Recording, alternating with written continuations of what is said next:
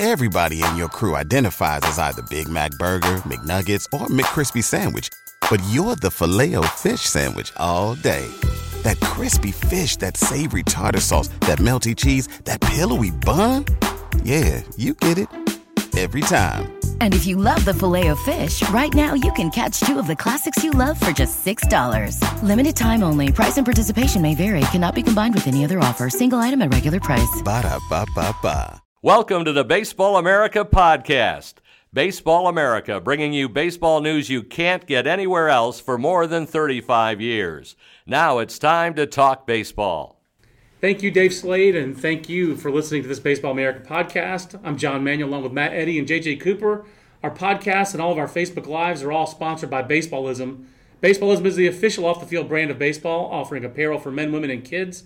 If you're a baseball fan, you need to check out baseballism.com or visit the retail locations in Cooperstown, New York, and Scottsdale, Arizona. What better time is it to go to Scottsdale, Arizona right now? Check out some spring training and go to Baseballism store in Scottsdale. Visit baseballism.com or enter the code BA2017 to save 20% off. Actually, you should do both. You should go to baseballism.com and enter the code BA2017. Save 20% off your order and sport some of the shirts that you've been seeing us sport or the hats that you've seen us on uh, on our Facebook Lives, guys. You, you know, John, I think I'll take you up on that. I think I will go to Scottsdale and uh, That's and cool. that. I think we're both jealous of you for that. So, um, so we're really here to talk about the, the anticipation of the Major League season, uh, taking a break from our World Baseball Classic fever. The fever's broken a bit because the Asian series are all done, but uh, it started play in Miami yesterday and in Jalisco, Mexico. Matt, did you watch Jalisco at all? Jalisco's ballpark is flame emoji.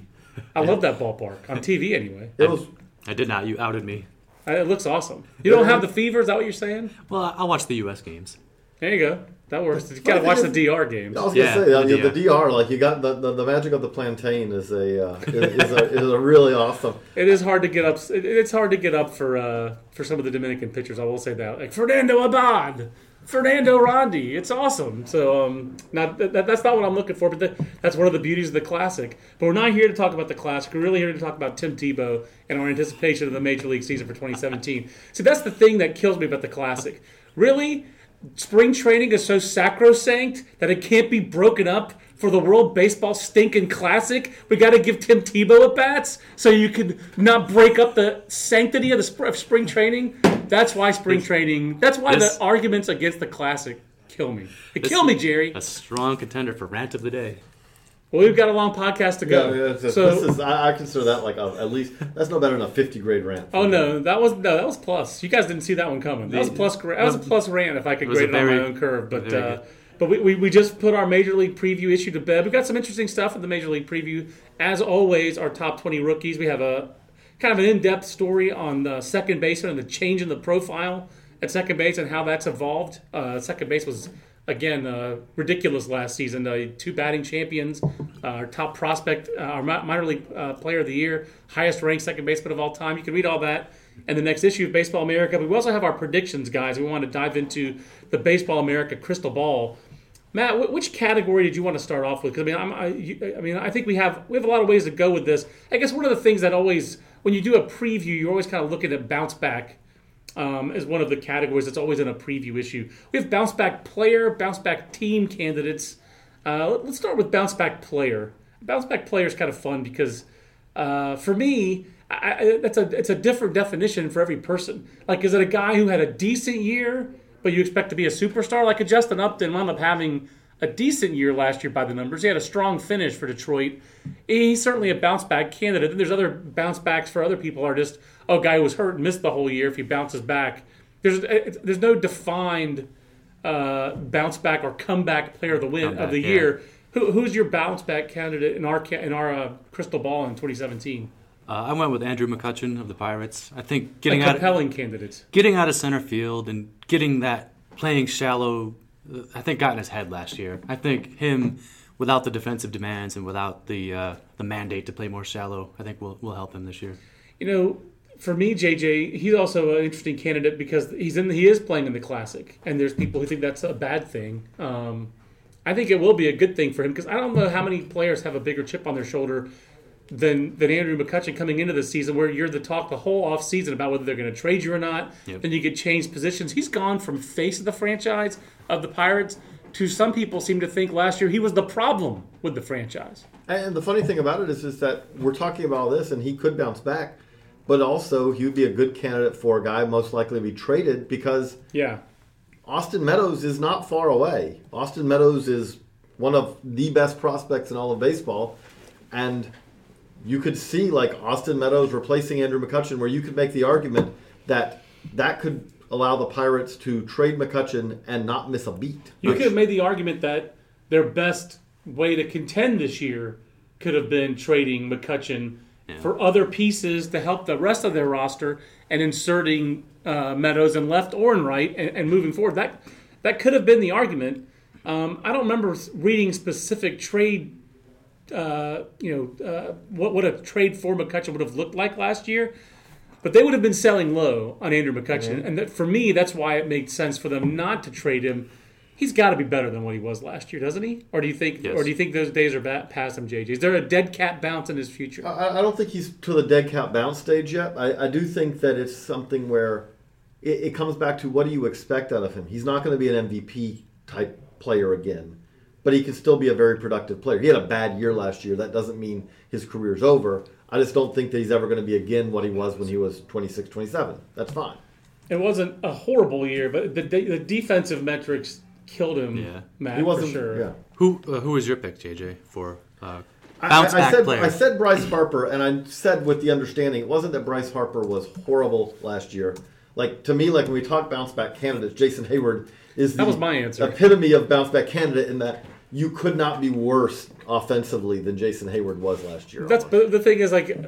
Even though he was obvious, I think he, somebody had to write Jason Heyward. I wanted to make sure we wrote him in the he, magazine. And he spring training so far has been encouraging. It's spring training, but he doesn't look like he's hitting with a rolled up newspaper right now, which is an improvement over what he looked like at the end of last season. I'm trying to think of other free agents who flopped that badly in the history of baseball. And I, I might pose it to Twitter and see if any of our followers help me out with this. Free agent flops. Because a guy who flopped that horribly and at the same time won the World Series, I can't think of anybody underperforming with a contract like that. Bobby Bonilla.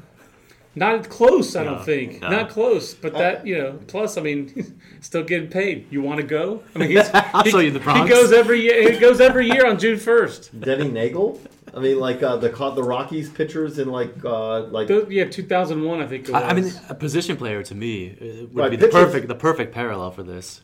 If you Yeah. could find right somebody. pitchers is easier to see a guy just falling apart. You get hurt, you know. There's different things, but like, but I when I think of a guy, guys having because the thing with Heyward obviously is is they are tied to Heyward for many years to come. This is oh, but he, can, more years. but he can opt out though. that is one of the best laughs ever. I mean, that's really. But no, Uh, but, it's but kinda my thing with. Bryce Harper is, is I just think that Bryce Harper wasn't healthy last year for the majority of the season.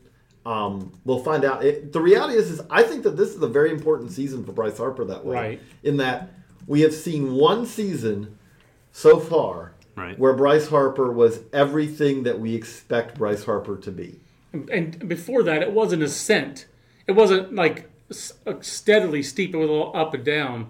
But it still was generally an Right. ascent toward that point. He took a big leap. Then he kind of fell back to old Bryce Harper days last year. I know there, there were a lot of injuries. It was a, a what was an oblique strain that kind of. Uh, it was a muscle injury that really dogged him all year. I believe it was in his shoulder, actually. But but so what I kind of expect with that is is that a healthier Bryce Harper, who's always going to have some injury problems, he plays in a way that is going to cause some injury issues, Right. And he's a you know he, that that's just part of the Bryce Harper experience. But I do think that you could see much more the Bryce Harper, which let's be honest, we're getting to the point now. He needs to have a you know from a if he's going to sign the four hundred plus million dollar deal down the road, Right. he needs to have another Bryce Harper as the greatest player in the National League. For what it's season. worth, Denny Neagle's, uh, this is just ERA plus on baseballreference.com. So for what it's worth, 1999 Denny Neagle had a uh, 109 ERA plus. 2000, Denny Neagle, 106 ERA plus. Those are the Okay, years so- that he had going into free agency. His first year with the Rockies, 99 ERA plus. Okay, so- his second full year, 91, but the ERAs were 538 and 526. So maybe in a less sophisticated Yes. age, a less elegant age, as Obi Wan would say if he But- were on baseball tonight. He would he would criticize him less stringently Just to highlight a few other guys. Ju- Justin Upton, I think that's a good pick. Because he was really good for like a month and a half, but for the Yeah. other four months, he was awful.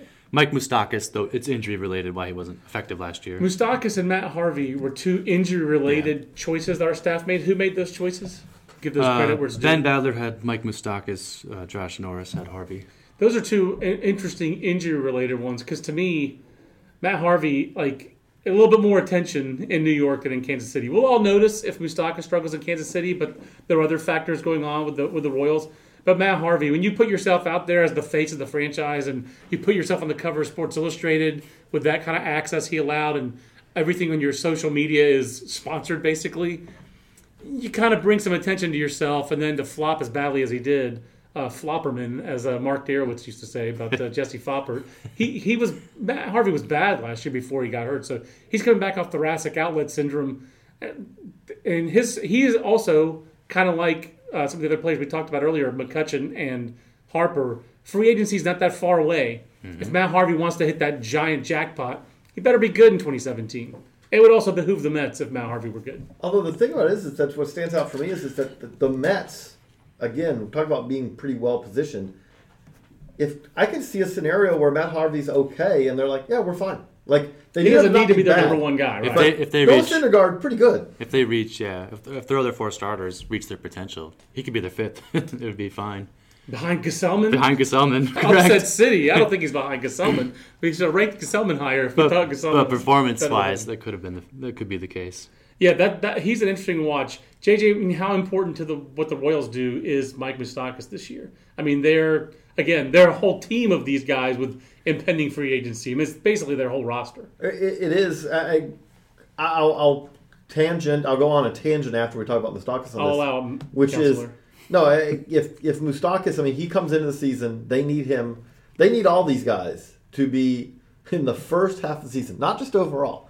They need all these guys. If these guys want to be playing together in August, they need to come out and all play well. Yeah. And I and and with the tragedy of the the death of Yordano Ventura, I mean, there, it's it's fair to ask: Is that still going to be enough? This bullpen is not going to be what we've thought of with Royals bullpens. It's now Kelvin. It, it was the three-headed monster Right. or the four-headed monster. It's now Kelvin Herrera, Right. and putting some guys around him, but that's not the same thing in by any way. it can still be good, but it isn't like it's the defining characteristic of the roster. Right? They weren't very good last year as a bullpen. No, and, and which is, is an understandable. I think they were good, but then Joakim Soria was awful. Jo- Joakim Soria is awful, and Wade Davis showed some wear and tear that's understandable after Yeah. being a robotic. After you pitching know, seven months for two years in a row, Yeah. they you know that's the one advantage they have is is they're a little more rested this year. they got year. a break. That's right. They got a break. But the interesting thing with that when we talk about impending free agency, okay, Moustakas has a very high variable on what he's going to be in free agency because it's been at his best he's been really good, and then there's been a lot of stretches where he's not been so good.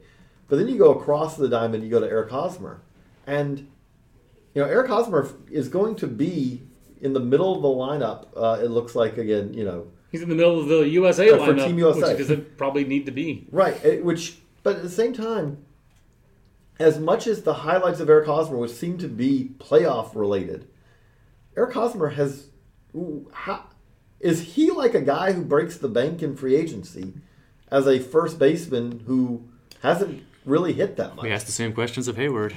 Yeah, He's kind of a similar guy, except for the fact that you know he's uh, he came into it with a World Series championship. you know, Heyward did not. For me, the thing is, there's so much money in the game. It's the, the, everything is oriented toward players like Eric Hosmer getting giant paychecks. You're a you're, he's not replacement level. He's better than that. He's not. I don't know that he's in the middle. Maybe he is in the middle, but he's better than replacement level. He's going to get paid, and he's also his value does not come from power alone. He is theoretically a more well-rounded player, a base runner, athlete, defender. and, So- I, and I want to see like I mean, it will be interesting to see like if he does leave, he also is a guy who may get a boost by going somewhere that that's Yeah. not as Yes. you know pitcher friendly as as A, a park that would, the park that favors left-handed power would be huge for him. So I think I, I think this sets up the Royals as a bounce back candidate as a team. Guys, are, are they? You know, I think they could have a bounce back season. I think it's a lot harder without Yordano Ventura than than it was before that. Um, but they do have an ace and Danny Duffy, who really was fantastic last year in the second half. Um, I don't know that you know. I'm not, I'm not sure how confident I am in the rest of the Royals pitching staff. Matt, were they any of our team? I don't think they were anybody anybody's They- picks for bounce back. They received zero votes. What a shock! but we could talk- I'm shocked by some of these. This is we talk about biggest surprise team of 2017. John, where did you go with this one? I went Twins. Um, part of it is my latent Twins fandom of just having done their prospect list for so long. I would like to see Byron Buxton and Jose Berrios and uh, Max Kepler and these guys do well. Miguel Sano. Not not Sano. Okay. I like to see that. No, I like to see that team do well. A full year of a healthy Sano, not trying to play third base or right field, would be outstanding. So uh, Eddie Rosario, I want to see those guys do well. But part of it is just that I thought that the 83 wins in 2015 were fluky. I really thought the 59 wins last year they earned it, but I don't think they're that bad either. So to me, they're just a natural bounce back candidate to regress to the mean of those two years, which would be around 70 to 75 wins. I guess the mean would be around 70, but I think their their ta- young talent getting better would be a little bit of improvement. So I'm looking for them to win between 75 and 80 games. I'm not looking for them as a playoff team, but I am looking for them to bounce back significantly from last year. In terms of run prevention, which pitchers do you expect to key this resurgence to 70 wins? Well, Berrios has to be part of it. Um, I would hope Hector Santiago is part of that. Uh, I hope that just getting rid of Ricky Nolasco, who was a disaster in Minnesota, is part of that. I'm hoping Trevor Bay, Trevor May. Uh, I guess he's just. D, I don't know. If, is he still DJ Beef? Does he still have that alter ego? hey beef. DJ Hey Beef. DJ Haybeef. On Twitter. Uh, yeah, I think Trevor May's part of that. But I think really to me, Berrios is part of that. And getting something out of Kyle, uh, I, I was about to call him Kyle Glazer, Kyle Gibson, something out of Kyle Gibson. There has to be one year where Kyle Gibson is a league average pitcher. Um, I just think he's too good to be And- this bad all the time. So those are those are my answers. Okay. But that's not a convincing answer. And top 100 prospect Stephen Gonsalves as well in the second half. Maybe. I, I would I would like for them. I do think that if they can piece it together in the rotation, they have a lot of homegrown arms that can help their bullpen. Whether it's Jake Reed or if Nick Burdi's ever healthy or Tyler Jay, I do think that's what they've drafted for so long. It'd be Mm-hmm. nice if they were ever in it. I think some of those some of those uh, young bullpen arms could really help. JJ, biggest surprise. I, I mean, I do think the Twins like I, I like that John from the standpoint of that they are they were just so bad last year They can't be that. that bad. they can't be that bad. Now There's the too much talent there for them to be that bad. the frightening thing is, is they were so bad that they could be significantly better and still be really bad. That's what I'm saying. They- They, they could could- win they could have- 15 more games and be 74 and 88, and that is awful for most teams. But it's a lot better than it's a lot better than going 59 and 103. I, I know that me and you disagree on this. I think the Pirates have. I don't think the Pirates. Pirates are going to fall apart. You're like last year was a big step back for them, at the first really poor season they've had. They And- lost. They won. They won 19 fewer games. Right. They went from 98 to 79. Right. That's, that's bad. It's bad, Jerry. I think I think that they actually still could contend for a wild card spot this year. I think that last year what happened with them is is their pitching staff was completely unsettled. Um, maybe maybe they won't. Maybe maybe Jim Benedict was that important, and then you know him going to the Marlins. But I, I look at them and say they worked in so many young pitchers last year. I expect some of those guys this year to be ready to actually just take, you know, take the job and and be solid. That's where I think their run prevention gets better. Well, give name names. Okay. Well, Taillon, I think a full season Taillon. I think that you're talking about. Um, I, I think Glasnow gives them something this year at some point.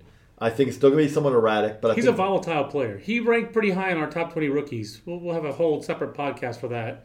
But he's pretty.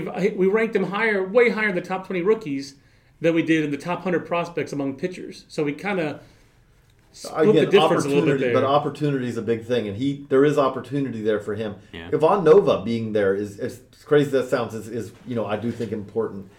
Gerrit Cole should be better than they need Gerrit Cole to be Garrett the, the ace. Right. He won an ace last year. I'll tell you what kills me about the Pirates and why I'm not as optimistic is Chad Cool, Taillon, uh, Ivan Nova. These are pitch to contact guys. Their defense does not look good. Josh Harrison is a fine second baseman, but it's not like he's some Gold Glover. Josh Bell's a brute. Uh, he's a he's a he's a tr- he's trouble at first base. He's not going to help them. Shortstop, Jordy Mercer's a solid shortstop, but they also don't play him all the time. Sometimes they're going to play Harrison there. Sometimes they're going to play Kang, uh, Gong there. Sometimes they're going to play Frazier there. Third base, Gong, Freese. But that tells you a lot that they have so many revolving door at shortstop. It tells you the number one guy is not a great defender. That's what I'm saying. So, and they don't have a number one guy who's locked in at any of those other spots.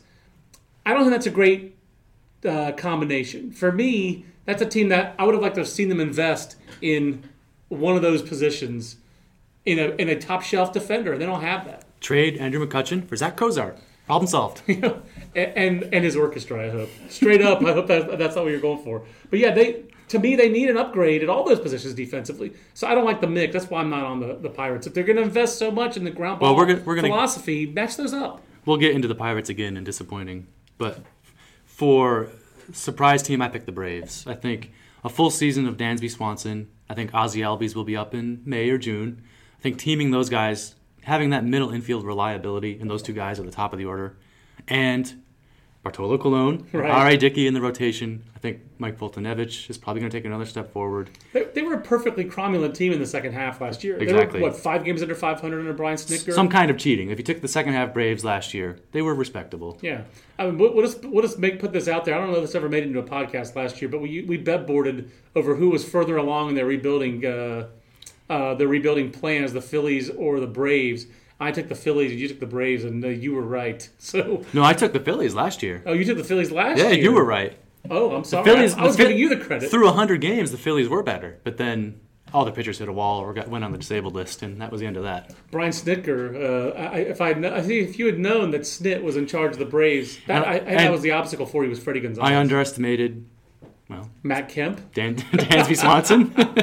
Well, the, the Braves did change their whole They did. team when they went out and got a couple veteran guys and decided, wait a minute, let's stop giving AJ all these at bats. He's AJ. They did that, but at the same time, and they also got a boost of like they energy for a team like that. Like the Phillies at the end of the year just look gassed, they, they were done. They were toast. And whereas the it was a Braves, bad team in September. It was awful. Very, very bad. whereas the Braves looked like a team that was not gassed. And credit does go, I think, to you know front office Brian Snitker for, but they also most of the guys they were playing in September weren't playing for them in April, so they weren't gassed partly because it's like playing well. This is new. Yeah, that's and right. the guys who were their older guys who were the first half guys, like the, the Erick Aybar, AJ Pierzynski combo up the middle, that's a great team in 2009. But in 2016, that didn't quite work out. Um, So- yeah, go ahead. you know, nobody picked the Rockies, which I, was my second choice here. But they did come up a disappointing off season, did they not? Well, those, those, those things. I- I think both those things are can be true. and that's the thing. I think that I think you're right about that. I think they they had, and I think we talked about this in their podcast, Jerry. Uh, Jerry, JJ.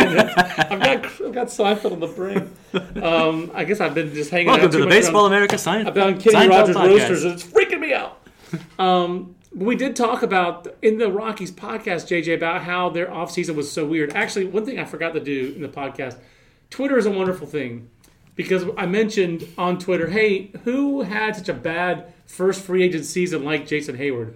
And here are the responses. I got like, I have 28 responses Nice. in my Twitter. Uh, so Chone Figgins, Melvin Upton, Bobby Bowe, BJ Upton, so that's Melvin. Another Chone Figgins vote. Adam Dunn, 2011, takes the cake for me.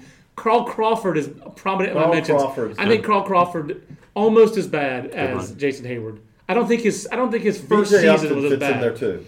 Um, Mo Vaughn with the Mets, that was epically bad. It wasn't a free agent deal; it was a trade. Oh, that was a trade. Mel, With uh, the Angels. Him with the Angels. Yes. He, he also was one of those guys who like it was Jafet Amadorish in his uh In, compor- in like, his in his first week with the Angels, he fell down the dugout steps.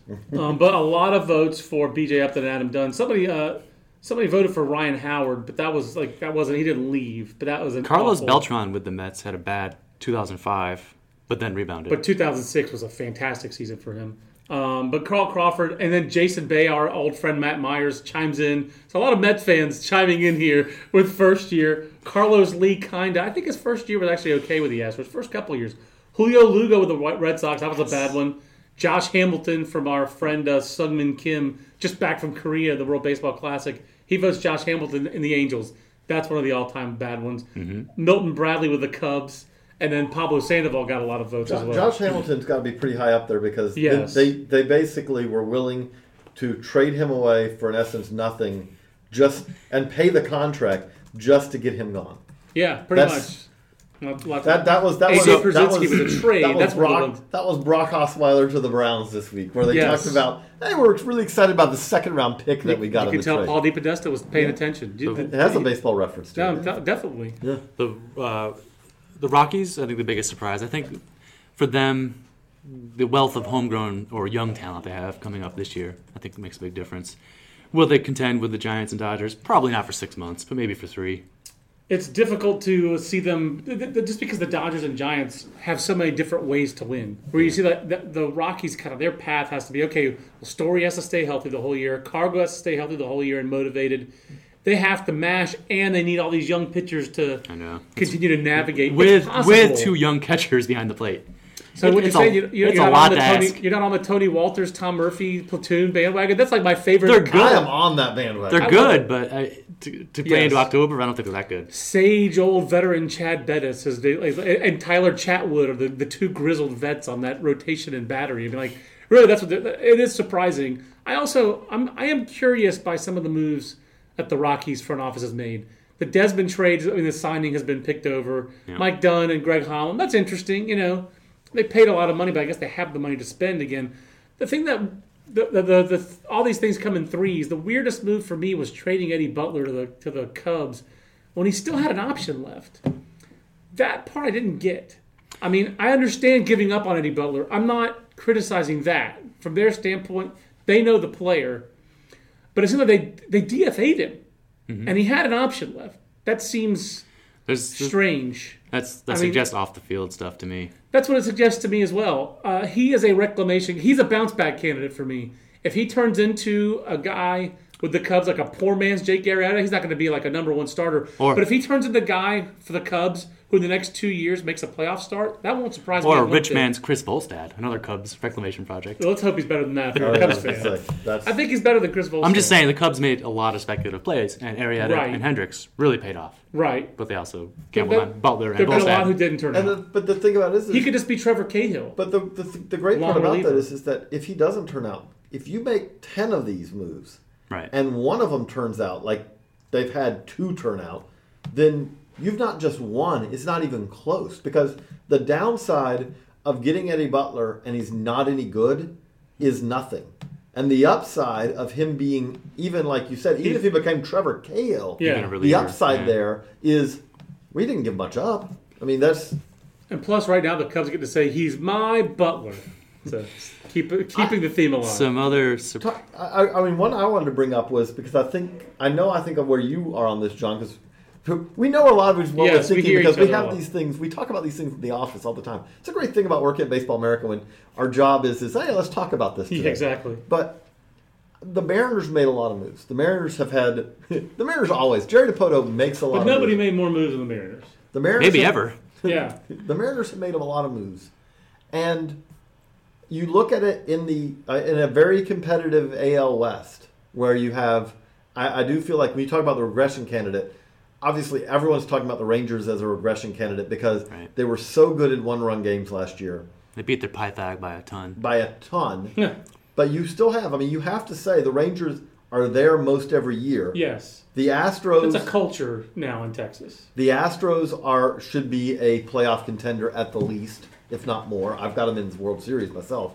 Like there is there's a it's a very competitive and the Angels if every if everyone stays healthy, which Yeah. never happens with the But it's a competitive division. but if everyone stays healthy, they are a, a team that could frighten you because for one, they have the best player in baseball. They have a 10 win player and, And, you know- and his orchestra. And and if they're pitching again, if everyone stays healthy, which it won't, but if everyone does, they could be okay.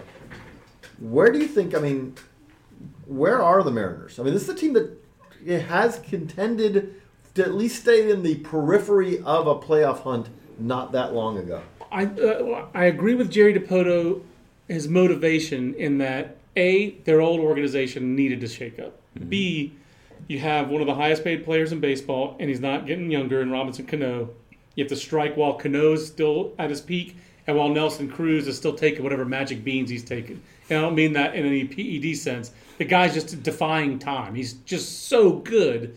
Um, he got a late start to his career, and I mean that guy. That guy's really amazing. I mean, how good he's been so late in his career. But for me, they kind of just spun their wheels a little bit. Some of the later trades have been trades for the sake of trades. I don't know if the Mariners have won every trade. You know, I like Seth Smith. I, I mean, I understand why they traded for Yovani Gallardo. They needed pitching depth. But Seth Smith's better than what they're going to trot out on the corners for me. Uh, he was a pretty productive player for them, in a, especially as a platoon. Right. Yeah. Um, and they are the American League, and they can DH him and Cruz a little bit. I know they're going to be bad defensively. They do that. They're all in on the outfield defense. Where have I seen that before? Oh, wait, it was in Seattle in the late not in the late part of last decade. Jack Zduriencik tried that there. I, I, I just thought some of their moves were kind of got to the point of moves for the sake of moves. I'm not on their first base platoon of Valencia and Vogelbach. Those guys are DHs too. Um, so you know, if you're going to trade for Jarrod Dyson, you're going to make him an everyday player. Play him in center field, not left field. So I, I understand why they made a lot of deals. I'm not sure they're better for it. I didn't like the trade they made with the Diamondbacks, giving up uh, um, Taijuan Walker. Taijuan Walker for John, Jean Segura. I thought they bought very high on Jean Segura. I, I like Taijuan Walker and Mitch still Haniger, perhaps. Yeah. So, uh, so I'm not. I, I didn't love that deal for them either. So we'll see. I could I could be wrong, but I thought that in total they kind of spun their wheels. I still think I still think they're the third best team in that division. Um, I do not think the the deals they made put them over the top. I love it. I, I, I think you have to concentrate all your wins on this year and next year because you have Cano and Cruz and, and Felix Hernandez. You know, Felix is a you have huge three part of three of the best players in the league if they if they play up to their potential. Uh, I think And three who by 20, I mean, three who by 28, 19, 20, 20, two of those, I would say Cano's still going to be very, but Cruz and Felix both could be very much on downsides. yeah, you have a, a Felix is on his downside. you have There's a no bad question. you have a bad farm system, so you're not going to get any help there. Yes. Uh, and, and plus, I just love the novelty of having somebody try this. I think it's great. I think it's great when front offices execute different plans and different philosophies. So I, I'm glad somebody's trying this I, I think He what, had nothing. He didn't to- have much to lose. to try to exactly. I, what I like that he did, this is something that happens when you have new front offices come in Yeah. on bad farm systems. If you're existing, you kind of hold on to some of your prospects because they're proof of your what you've done. When you're a new front office, you come in and you say, "We don't like this farm system." right. They were, are willing to trade anyone and everyone almost from that farm system because they're like, "We think that the guys we'll get back are better than the guys we're trading away." Right. Now we will find out whether they're right or not. But when you even like, again, it's not a blockbuster deal in any stretch. But None of Alex, them were. But but Alex Jackson was a top, you know, was the sixth pick in the draft not that many years ago, Right. and they looked at it and said, "Our evaluation is he's not very good." And could we get Max Povse for him? Okay, And in fact, he's he's not as good as Max Povse. Right. So we're going to do that. That is something that really is kind of, for good or bad, it is the freeing influence of it being a new front office. Right. An existing front office never makes that move Yeah. because it's admitting that they screwed up. Right. But a, a new front office does that. Again, it's a lot of moves you could say that these are, a lot of what they did are peripheral. It's but, like they hit they hit 12 singles instead of one or two home runs. but I don't think they had twelve. they had like seventeen trades. I think some of them they struck out. You think there's some I strikeouts in there? I mean, Mike Montgomery for Dan Vogelbach's a whiff. I mean, Mike Montgomery in their projected rotation would be their number two or three guy. For me, I mean, that guy's pretty good. He was just starting to blossom in Seattle, and that was a coup for the Cubs. I, I mean, I just don't think if you're going to trade Seth Smith because he's not good enough defensively, and then you're going to go acquire Dan Vogelbach and Danny Valencia as your two first basemen, those guys are brutal defensively. They're bad. They're going to be, and that's going to be a whole out a position that handles the ball a lot. I think it's a bigger miss to be that. So I, I think they've improved their outfield defense. Their infield defense, to me, is worse. I, I think it's a problem for them going forward. I, I that, that that's one that clued me into like, wait a minute, just making deals now to make deals. It seemed like so.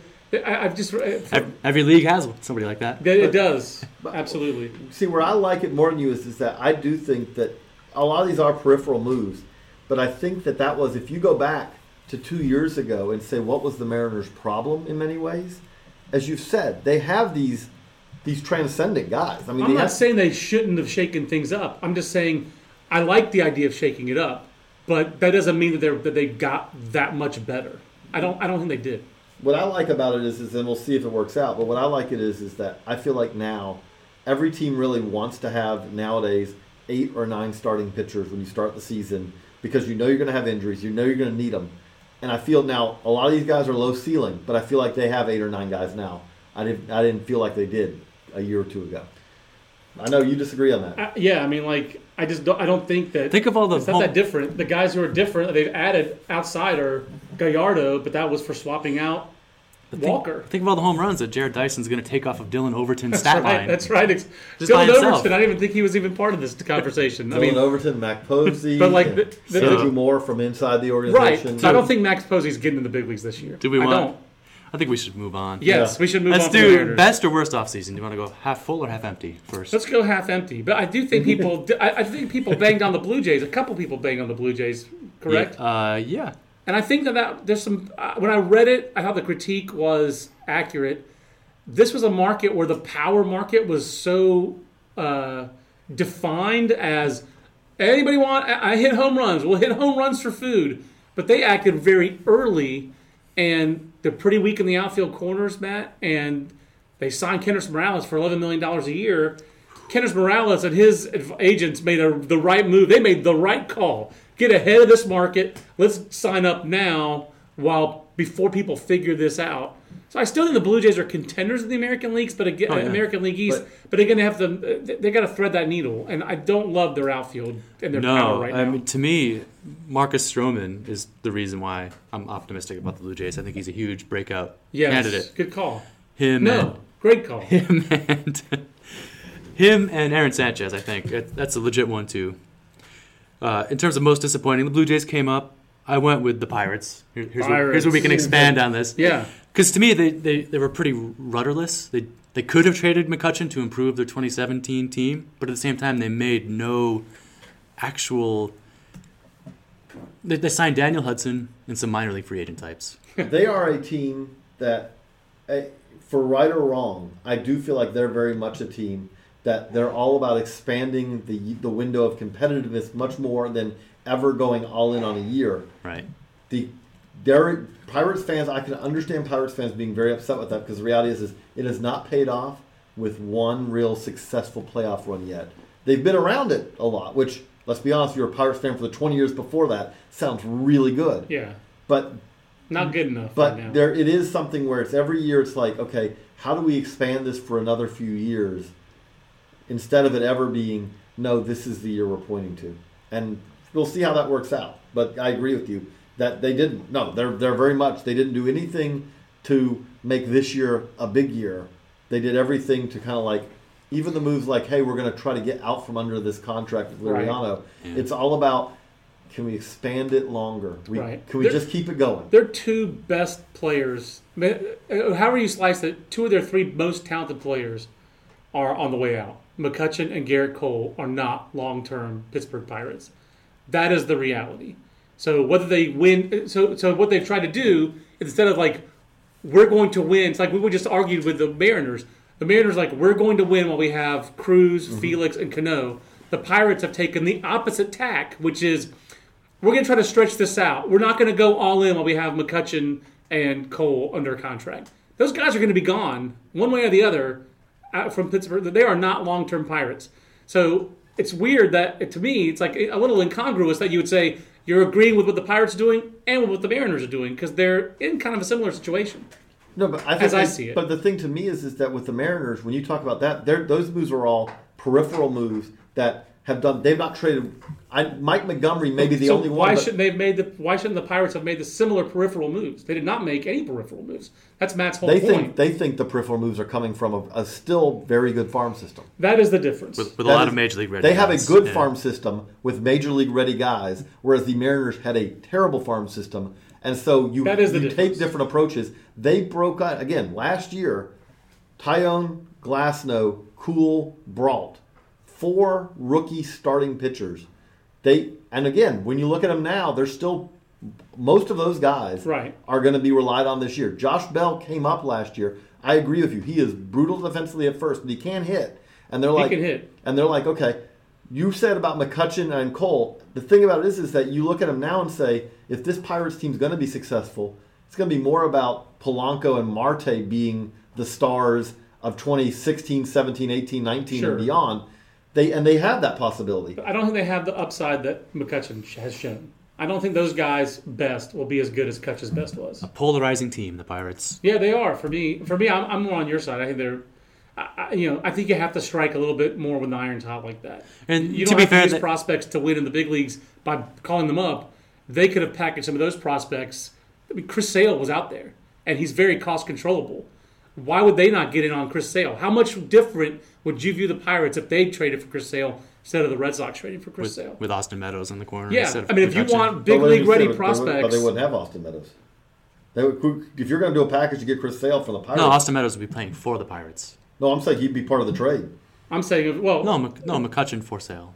Well, They- I- I was thinking it was more the White Sox prospects. would the White Sox wouldn't do McCutchen. Yeah, I was thinking it would be more Pirates prospects for Chris Sale or for for any of those kind of pitchers or uh, other other team stars that were available. I, I don't see why they wouldn't have been. You can be aggressive when you have a farm system that's that, that, that that's like theirs, that's deep like theirs. I, I, I understand why they, depending on their guys. But last year, you said the same thing for the Astros. It did not work out. They still have a great farm system, but they didn't make moves, and that wasn't the only reason they didn't make it to the postseason. But their giant sucking hole at first base was a big reason. Oh, absolutely. And maybe if they picked up James Loney instead of playing the first baseman that they did play, that might have been the difference for them. Something as simple as a perfectly capable big league first baseman. So that I, I feel like the Pirates are kind of repeating the mistake that the Astros made. I'm a I'm a dispassionate guy in many ways, and it is. It's like for me, it is like I'm. It doesn't always work out, but and I agree that I follow what you're saying. I, to me, if you have no farm system, I don't mind you trading the Angels from a few years ago when they made that one Right. push where it's like, whatever you want. Okay. Or the Marlins, as you've very well argued, I think, Matt. Like, if you have no prospects, if your prospects are garbage, trade them for anything you can get. I totally agree. Their prospects aren't garbage. They could have gotten stars for it. And your disappointing team, John? I don't even remember, but I, oh, I said the Pi- Tigers. Um, you know, I just feel like they're caught in between. I understand their mitigating circumstances. Obviously, that's what I wrote about was the loss of Mike Ilitch. I do. I love their patch on their uniforms, the Mister I patch for Mike Ilitch. Um, the more you read about Mike Ilitch, and which we've I've read about him more since he since he da- since he died than I ever had before. Uh, yeah, to before he was almost like a, a caricature of a Little Caesars pizza owner and you know rich guy who owned two teams. Um, but it seems like he was a decent guy who was a, a, a benevolent, and good owner. I also like the fact of an owner who poured the money he had into trying to win. That motivation is gone in Detroit. So I just feel like they're caught in between a little bit. It feels like if Ilitch had been healthy and fully engaged, they would have made one more push this offseason because they were close last year to winning that division or making a post, the postseason. They were mm-hmm. in it to the last weekend for a wild card spot. When the Braves whooped them. That's right. But when you have a bounce back season like they got out of Justin Verlander, when you still have the best hitter on the planet for me and Miguel Cabrera, not the best player, but the p- best pure hitter, and you still have other key pieces, I, I thought they needed to add to that, and they really had a very inert offseason. Yeah. So that, that's why they were my choice. No, I, I agree with them that I, I agree with that. That I don't see them contending, but at the same time they haven't done a teardown. I, the one I picked for the, kind of the same way is, is that's worse, but Yeah. the, You had a I good don't know here. where the A's are right now. Like, and I say that from the standpoint of, They're in Oakland, but that's not a good place to be. but but They're this in the team has not been good. Yeah. I mean, they haven't been in the middle. They've been just above the dregs for the last couple of years. Really, They were pretty dregsy last They year. made the playoffs in thir- 2014. 14, yeah. No, no. But I'm saying, but the last two years, this is a team. Since they started to try to be bad.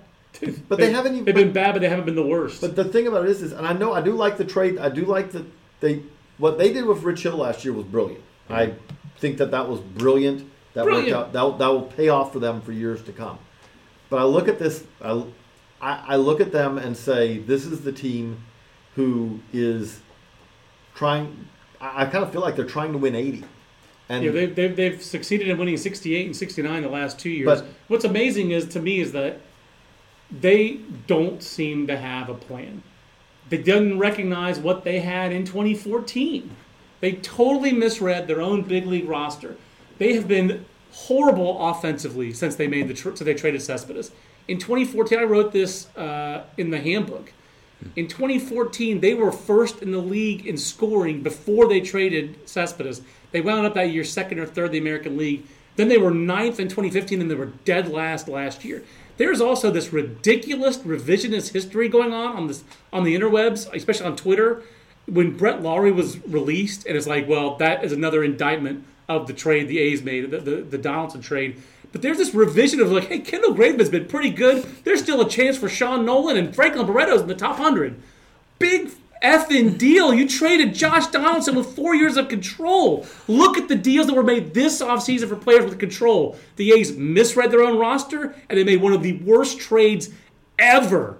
Just, just a joke. That's a 60 grade rant. That's a number. Maybe, that's a 70. maybe more. That's a 70. That's why I called the last one a 50 such because B- that was a it's 70. It's I just think such I think the real BS. fireworks are coming next. Why are people going out of their way to defend the A's on this? I just don't get it. What is this? No, no, that- what is this spell there they have over people? There's no defense to the Josh Donaldson trade. There's None. none. There's none. There's none. There's none. Also, That's the- the, John Love, the, the Addison Russell trading Addison Russell with the Cubs.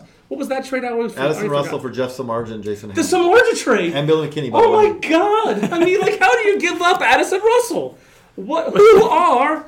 Who is this guy? I mean, That- I, only Billy Beane could make trades like that and keep his job. Who else keeps their job?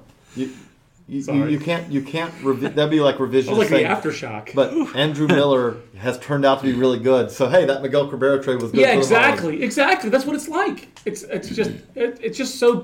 You have to know your own talent to, to And be again, to win. in The thing about it is, is when they traded Donaldson at the time, it everybody was, was like, "What the hell?" and that that's what what I'm saying though is, is when I look at this team right now, who is like if you what is the scenario that you map out with the A's right now that gets them to competitive? And by competitive, I mean wild card contention. What what It has to come from pitching um, because they have loaded up on some pitching. They do have some interesting pitching, whether it's Jharel Cotton or Sean Manaea, Daniel Mengden. They have a lot that of pieces Sonny that Gray comes back from And that's the big problem is that they're kind of building around that, and that's a very volatile commodity. And sh- Sonny Gray's already been shut down for the rest of spring training, so and the that and hurts. That hurts his re- trade that's- that's- value, and that hurts their big league team. Right. So they're the one team in that division that there's they're not competitive this year. But you look at it and you say, you look at that lineup and you say, okay, again, a team that had Josh Donaldson. Nowadays, who do you? I mean, Stephen Vogt. Stephen Vogt is that Marcus your? Simeon, Is that Chris your? Davis at his 290 on base. I mean, seriously, and and their big offseason move was Rajai Davis. Well, who, who, what's going on here? Or Trevor Plouffe. I mean, like seriously, what is going on But, here? but again, like the argument you can I'd make like on that is, know. is, but what I'm saying is, is, and I, is that better? Is that better than basically instead of going out and getting Rajai Davis and Trevor Plouffe, which admittedly are not big ticket acquisitions, Correct. But- those are the kind of moves the Pirates should be making. But but is that better than being what the Phillies or the Braves or the Astros or the Cubs like? That's aren't you better just saying, you know what? Instead of we know that Trevor Plouffe will not be part of the next. Your your hope when you do that is is you're holding on to Trevor Plouffe for two months, Yeah. and you're hoping that there's enough there that. But, but is Trevor Plouffe going to have trade value? the tip off to the rip off is the, the fact that they don't really have a plan. That they're in this middle ground is that they gave up Dillon Overton. If they really tried to tank and had kept Dillon Overton with his 12 home runs and 24 innings last year, I mean, epic. I'd love to see that guy over 150 innings. I mean, like, it would be a, a wonderful strat experiment to see what would happen. but I mean, that, that's the thing. I, I agree with you, JJ. They're kind of stuck in the middle. I mean, I do like And I- Raven, by- Manaea, by Cotton. middle. You're not going to make me defend them, are you? no, but by I am. middle, by middle, I again, They're stuck I at think like they could they're stuck at like the eighth to twelfth. They're like in the eighth to twelfth pick in the draft range. I think they could win 75. Yeah, maybe. But winning 75 to 80 doesn't. I, I am. I am. I know that there are fans out there go, no, you should try every year. if the Twins are winning 75 games with a big step forward from Berrios and Sano and Buxton, you're excited. But if these guys are doing it with a nice year from Roger Davis and Trevor Plouffe and Khris Davis with his K H R I S and Marcus Semien, The, the K I'm is for not ex- strikeout. I'm not. Yeah, nicely done. I'm just not as excited. So I, I, I don't see the A's plan. So, but Okay. defend the A's. No, I don't want to. Uh, what, how do we wrap up? Now we're going half full. Best off seasons. We, we probably should go a little more quick quickly on this one, but Best off season. JJ, I'm gonna let you answer J, first. JJ and I had the same pick, and I know John disagrees. So Who did, who'd you guys pick? We both picked the Astros.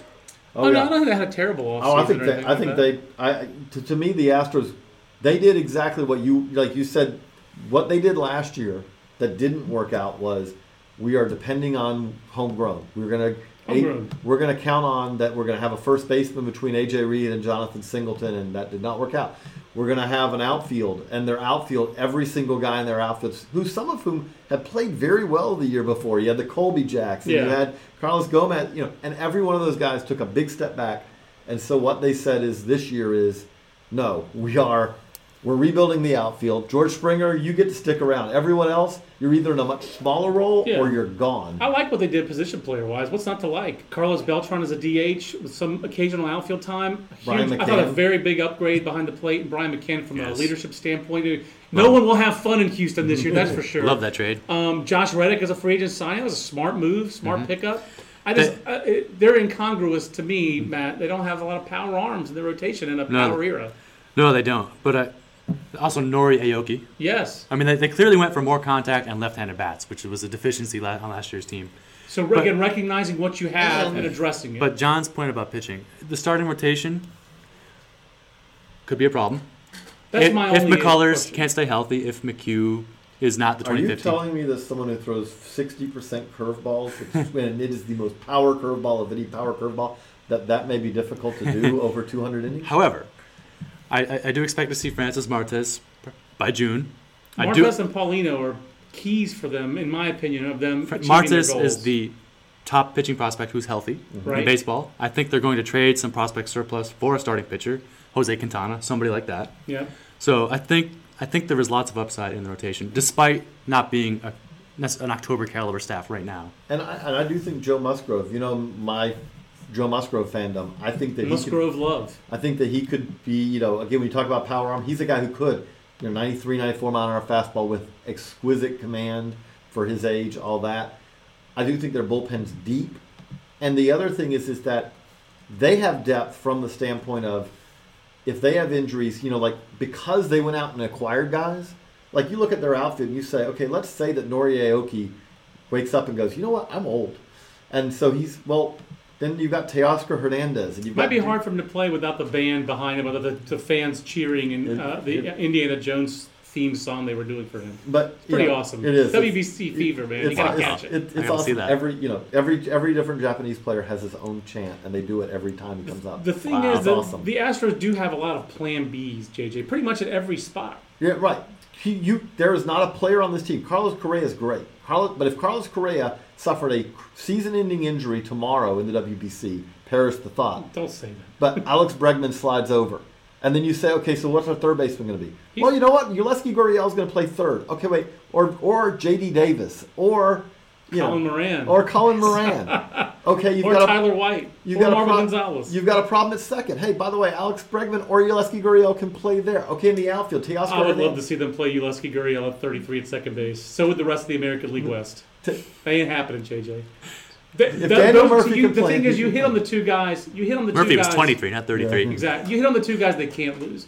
Altuve and Correa, as good as Bregman mm-hmm. is, those guys are different cats. Right. And uh, I, I think Bregman can be a different cat too. Mm-hmm. That's why I like this team. And but the- if you lose one of those two guys in the middle, The, the they're thing I say negatively is, is affected. if George Springer, if George Springer, you're asking him to be probably your fifth best player in your lineup because if Brian McCann is who we, you know, Brian McCann's They'll not probably gonna bat lower because they George only get the left-handed batters up higher. but but that is You're but- asking him to be their third best player. Bregman's awesome. Springer is too. Springer should be better this year than Bregman. He has some. He, he hasn't. eh, This will be the first year where we see what Bregman does over a full course of a season. I believe in Alex Bregman. I've always been too light on him, but George Springer's pretty stinking good. But that's what I'm, again. So I do think I think that this is a team that, and again, the AL West for all that it could be very competitive. Every other team in the AL West, with probably the exception of the Rangers, who I can't see completely collapsing, but the Angels could easily be a 70 win team. It's not. It does not take too many steps to go. Uh-oh. I mean, if the Angel, if Mike Trout gets hurt for the first time in his career, if he misses a month with a knee injury, how many games do the Angels win? 59, 60? Seriously, if he's a five win player one year and not a 10 win player, how bad are the Angels? I would say they're five wins worse. All of it, all of it, a little bit worse than mm-hmm. that. everything collapses for them. They they don't. That's a team that has no plan B. They have one plan. They, they, they- again, I still they- think they had a good offseason though, Matt. Yeah, you picked them for best offseason. Could you care to elaborate? I think they had a great offseason because they didn't have much to work with. And in the past, their way to try to address things has been $125 million contract for Josh Hamilton. By the way, we did have one last good tweet about first year contracts. Mark Davis. That's like the all time. that is. I Mark- was there. Mark- I covered Mark Davis and his seven ERA in the Braves. Mark Davis uh, got the Cy Young Award for the Padres in 1989 with 44 saves and a 185 ERA.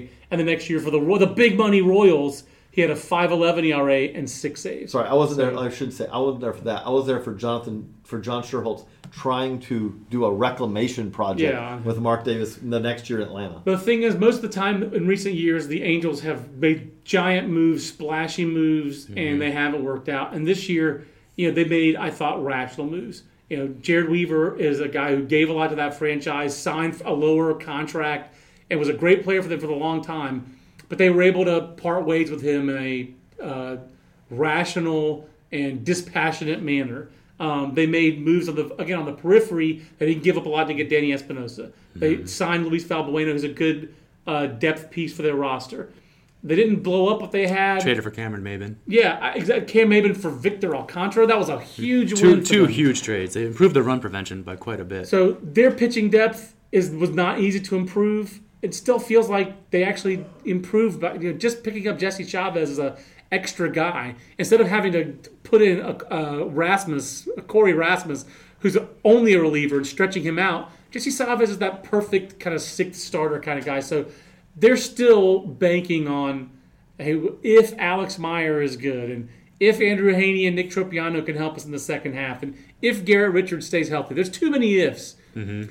But I do think that they, they helped the margin of their roster without really giving up much. I thought it was a smart offseason for them, and it's a good sign for the future for Billy Eppler as their GM. yeah, I'm also pro Angels because Epler was pretty much a secret weapon for the Yankees for many years. Yeah. in pro scouting. Yeah, I think so. I think the, the Yankees pro scouting had always been pretty solid.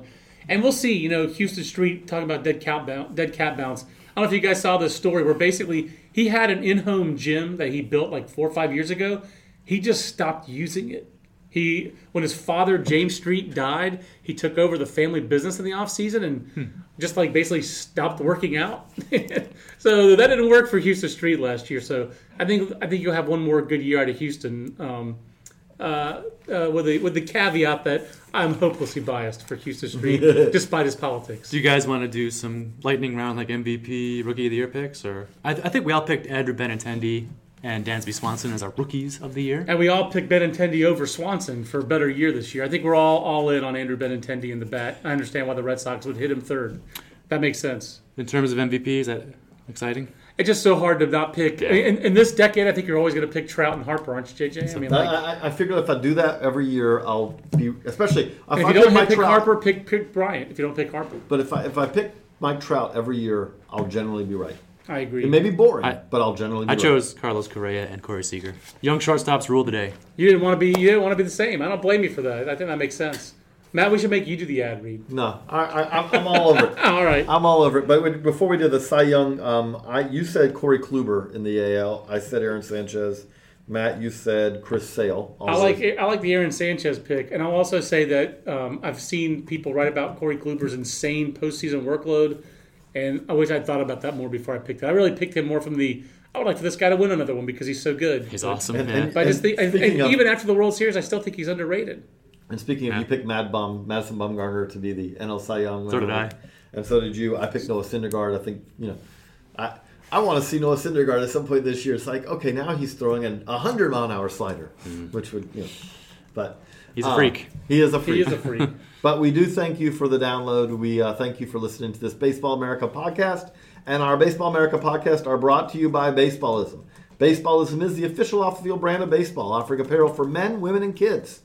If you're a baseball fan, you need to check out www.baseballism.com or visit their retail locations in Cooperstown, New York, and Scottsdale, Arizona, with more to come. I think I'll be seeing one at the uh, new SunTrust Park before long in Atlanta. Pretty cool. Uh, visit baseballism.com and enter the code BA2017 to not only save 20% off, but also you're supporting the Baseball America podcast. And we thank you for doing that.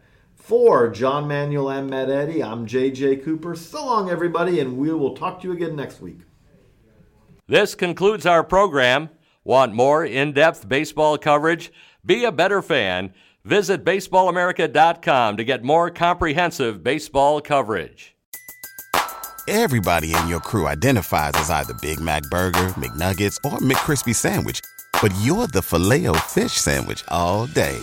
That crispy fish, that savory tartar sauce, that melty cheese, that pillowy bun. Yeah, you get it every time. And if you love the filet of fish, right now you can catch two of the classics you love for just $6. Limited time only. Price and participation may vary. Cannot be combined with any other offer. Single item at regular price. Ba da ba ba ba.